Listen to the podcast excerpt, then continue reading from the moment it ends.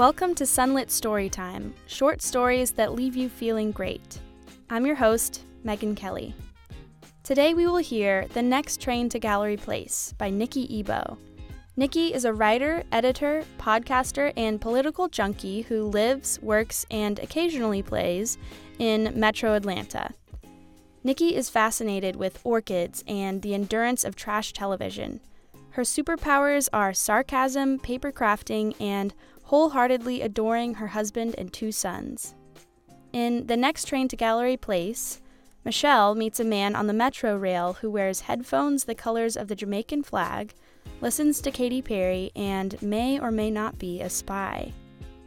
Now, before we begin, take a deep breath, relax, and give yourself permission to feel great.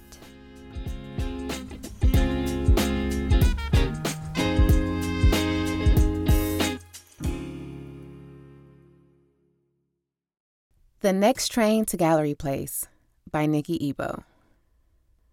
Tuesday, 5:24 p.m.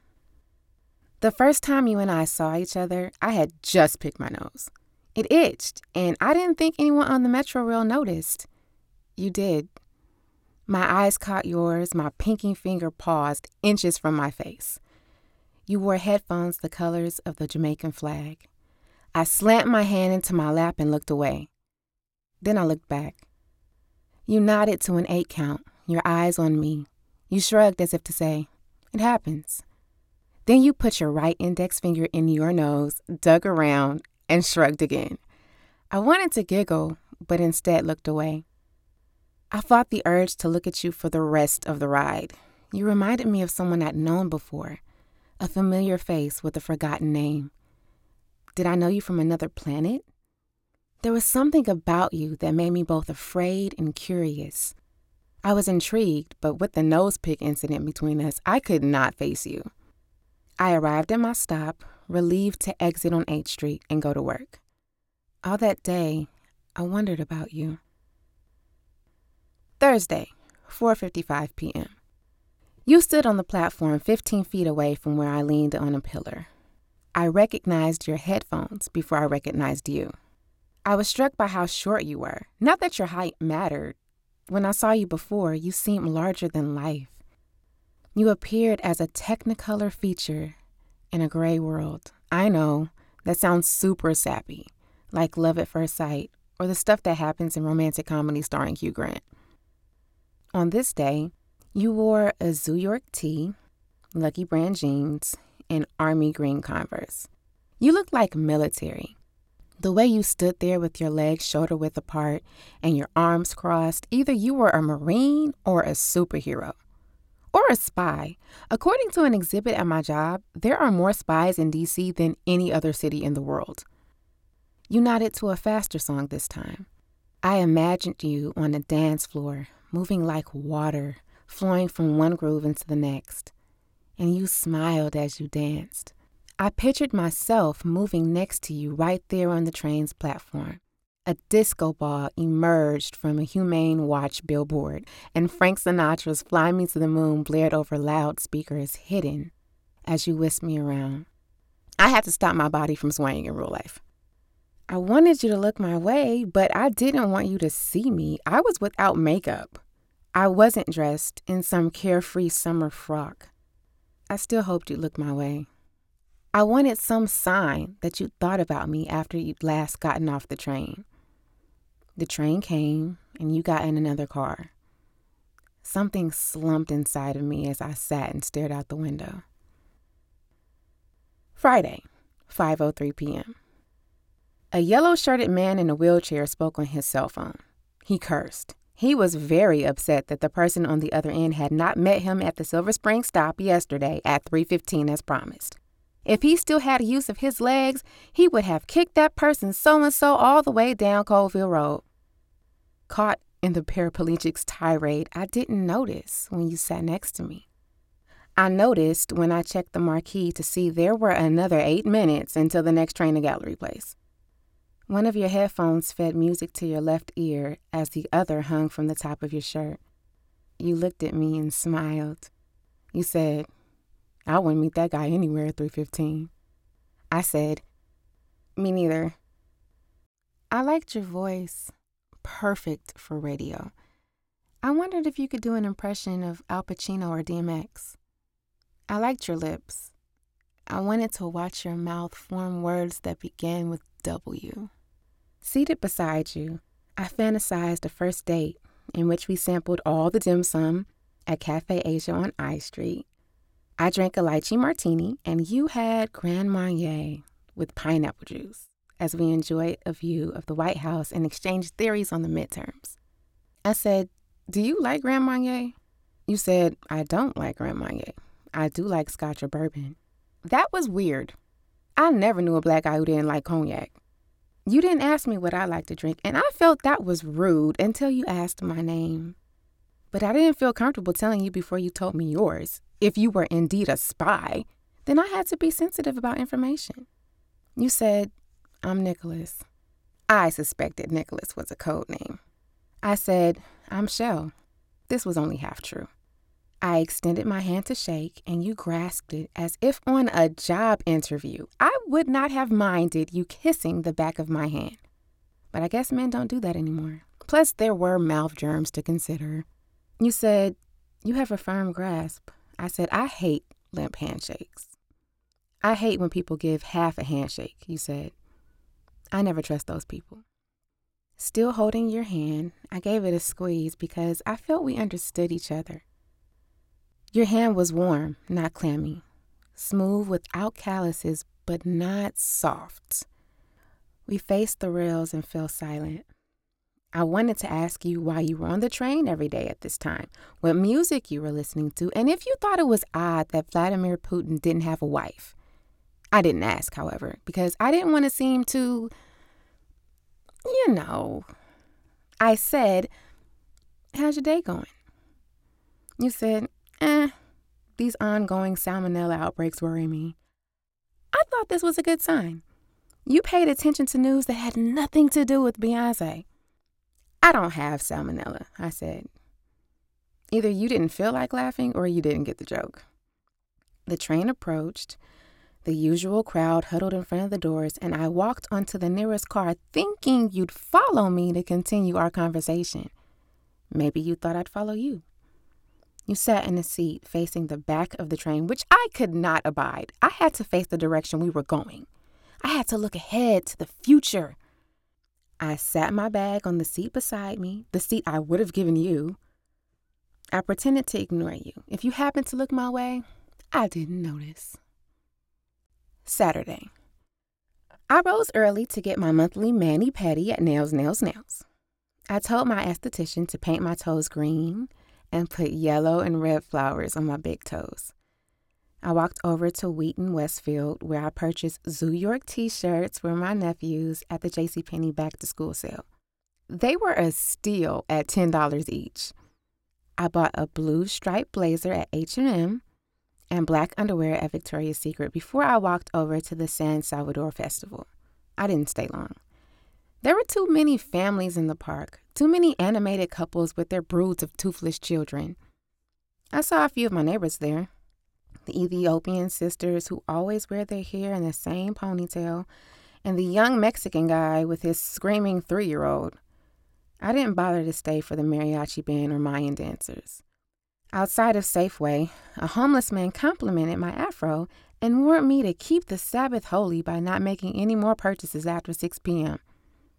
Inside the grocery store, I picked up everything I needed to make a casserole for Sunday dinner at my brother's house bow tie pasta, artichoke hearts, dried tomatoes and oil, and Parmesan cheese. I had an urge for popcorn. I went over to the snack out and saw you there in front of the nut section. You wore cargo shorts and sneakers without socks. I admired the athletic curve of your calves. You didn't have your headphones, and I wanted to make some witty remark about how a world without music isn't worthwhile, but the words caught in my back teeth. I watched you select a bag of unsalted almonds and turn in the other direction without a glance my way. Before I could let out a weak Nicholas or tell you that macadamias are the king of nuts, you left the aisle.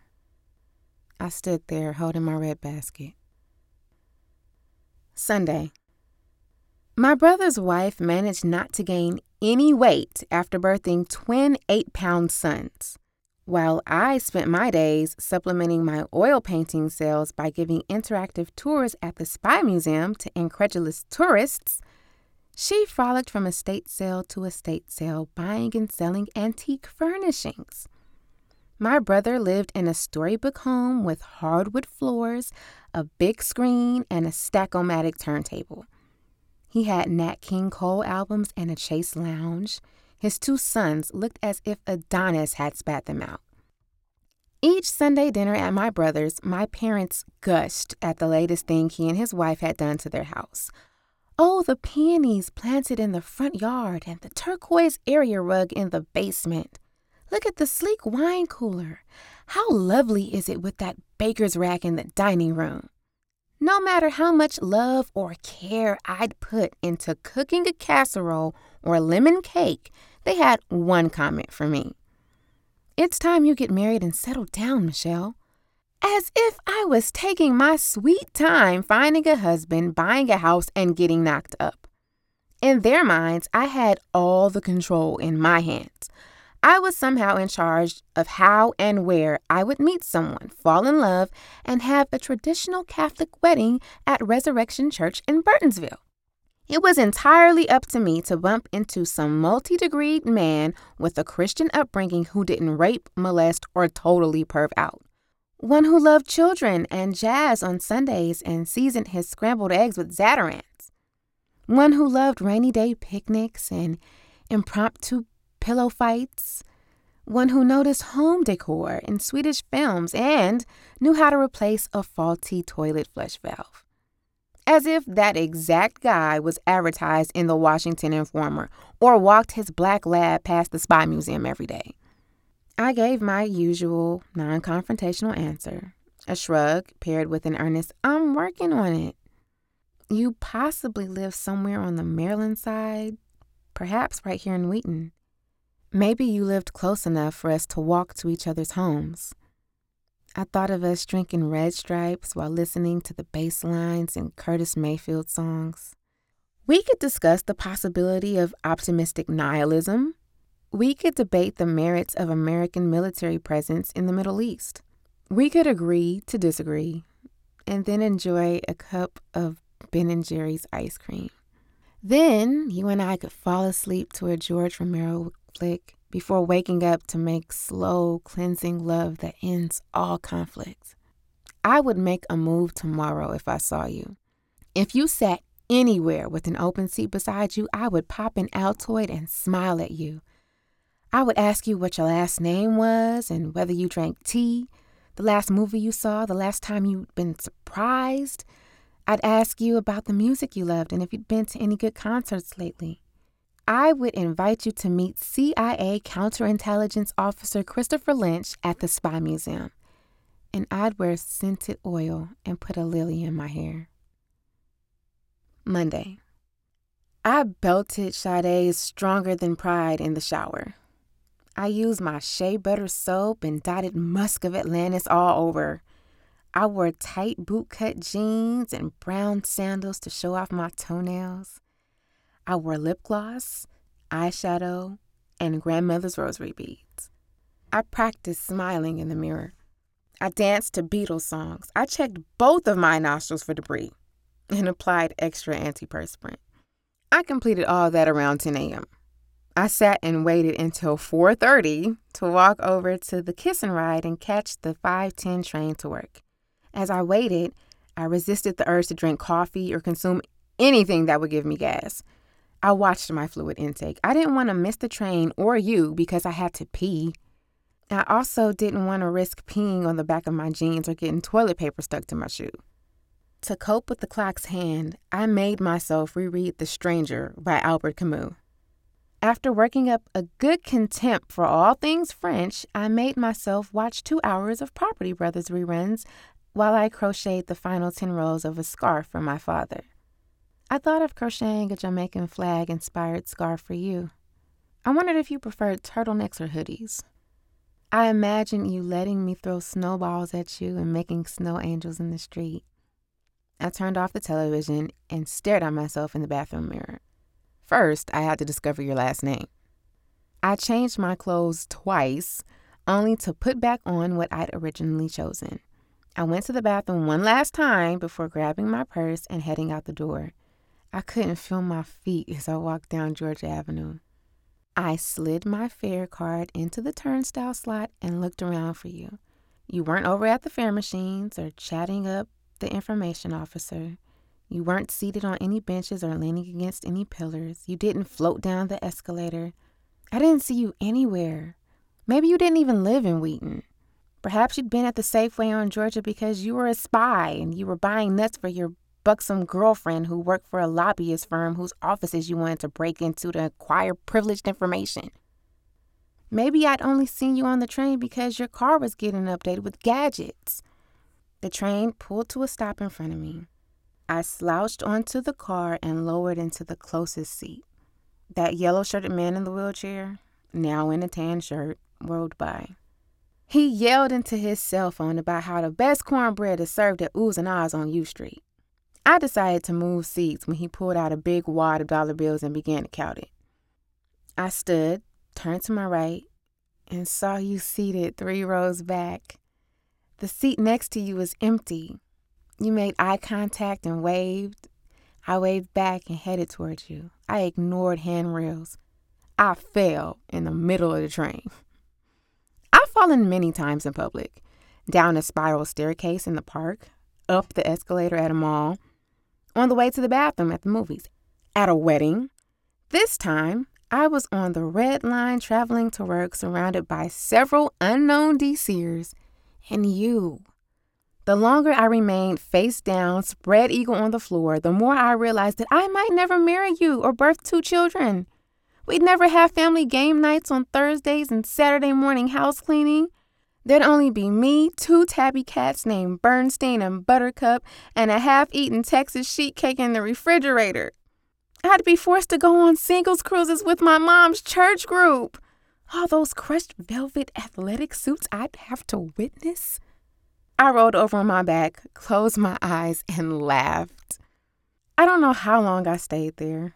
I opened my eyes to find you standing over me with your hand out. I took it and you pulled me to my feet. You guided me to the nearest seat. I felt your hand on the small of my back. You sat next to me and our knees touched. I kept laughing. You laughed. Others laughed. By the Forest Glen stop, everyone on the car was doubled over. We turned our faces toward each other, and I saw no judgment in your eyes. Around us, the world moved in a swoosh of brick tops, brownstones, and oak trees. The car clacked, clacked as it swayed along the rail. You said, We should get sushi. I know a good place near Capitol Hill. I said, On I Street, right? No, you said. What kind of music do you listen to? I'd convert you to Cafe Asia later. A mix of things, you said. Like what? Today I'm listening to Katy Perry's Roar on repeat. I stifled an urge to vomit and said, What else? You said, I like Jay Electronica, Pink Floyd, a lot of different artists. I decided to give you my number. I wanted to hold your hand, so I grabbed it. You squeezed back. We rode the rest of the way past Howard University and the murals near Rhode Island Avenue. Your last name was Abaddon. You were single and liked pirate jokes. You just moved to Wheaton, and you were a pharmacist at CVS near the Lincoln Memorial. You were saving to buy a house with a finished basement. I wondered if CVS was a cover job. By the time we got to Judiciary Square, I had imagined creating a Pinterest page after our first date entitled, Get Me to the Church on Time. At Gallery Place, we exited together. You still held my hand. The end.